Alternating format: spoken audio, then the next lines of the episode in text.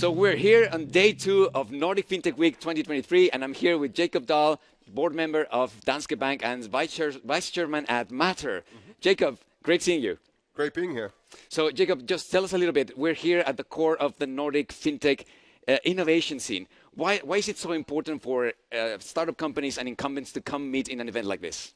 I think it's super important. I, uh, I think we have come to a realization across the world, but, but also in the Nordics, that in order to succeed as a fintech, uh, you are not there on your own. I mean, you need to uh, col- collaborate with, with others. And I think if you look at it from the bank's perspective or financial institutions' perspective, I think there's a lot of need to work with the fintechs. So the more we can get these two groups together, the better it is for everybody, the banks and the fintechs. So I think this is the way to go forward and to further scale up our fintech practices in the Nordics. Uh, absolutely. Partnerships are absolutely essential. Yes. Now, uh, you've been involved in the technology space for quite some time. What is it that the Nordics have in terms of value proposition when it comes to technologies that the rest of the world can learn from?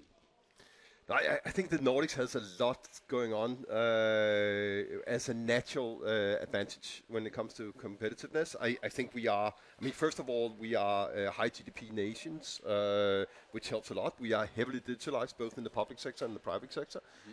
We have a lot of access to data that uh, others do not have. So we have a lot of things going for us. Uh, and when I speak to people around the world, they look with envy at the Nordic region and say, I mean, we wish we were there. Um, now, what you'll hear later when I do the uh, the speech is that I also think we are not living up to our full potential. So I think even though the Nordics has a lot of uh, advantages in, in, in terms of the starting point, we are still not where we should be given all our advantages. So uh, I'm going to talk more about that. But uh, and and essentially it has to do with we are under exploiting these partnerships with the more traditional players in the banking sector and in the insurance sector. But I'm, I'm going to talk more about that. That's fascinating. I, that's such a key message to, to spread around the entire ecosystem. Now, what is it that you're expecting from day two of Nordic FinTech Week?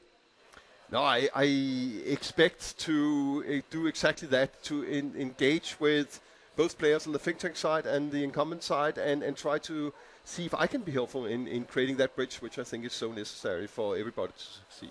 And I'm, I'm so glad we have someone like you to champion the message that we need to partner even more. That's exactly what the fintechs need. That's what the, what the incumbents also need to be able to um, accelerate their innovation. So we couldn't be happier that you're here with us, Jacob. Thank you very much. Have a fantastic day, and we look forward to your presentation. Thank you very much. Agreed. Bye.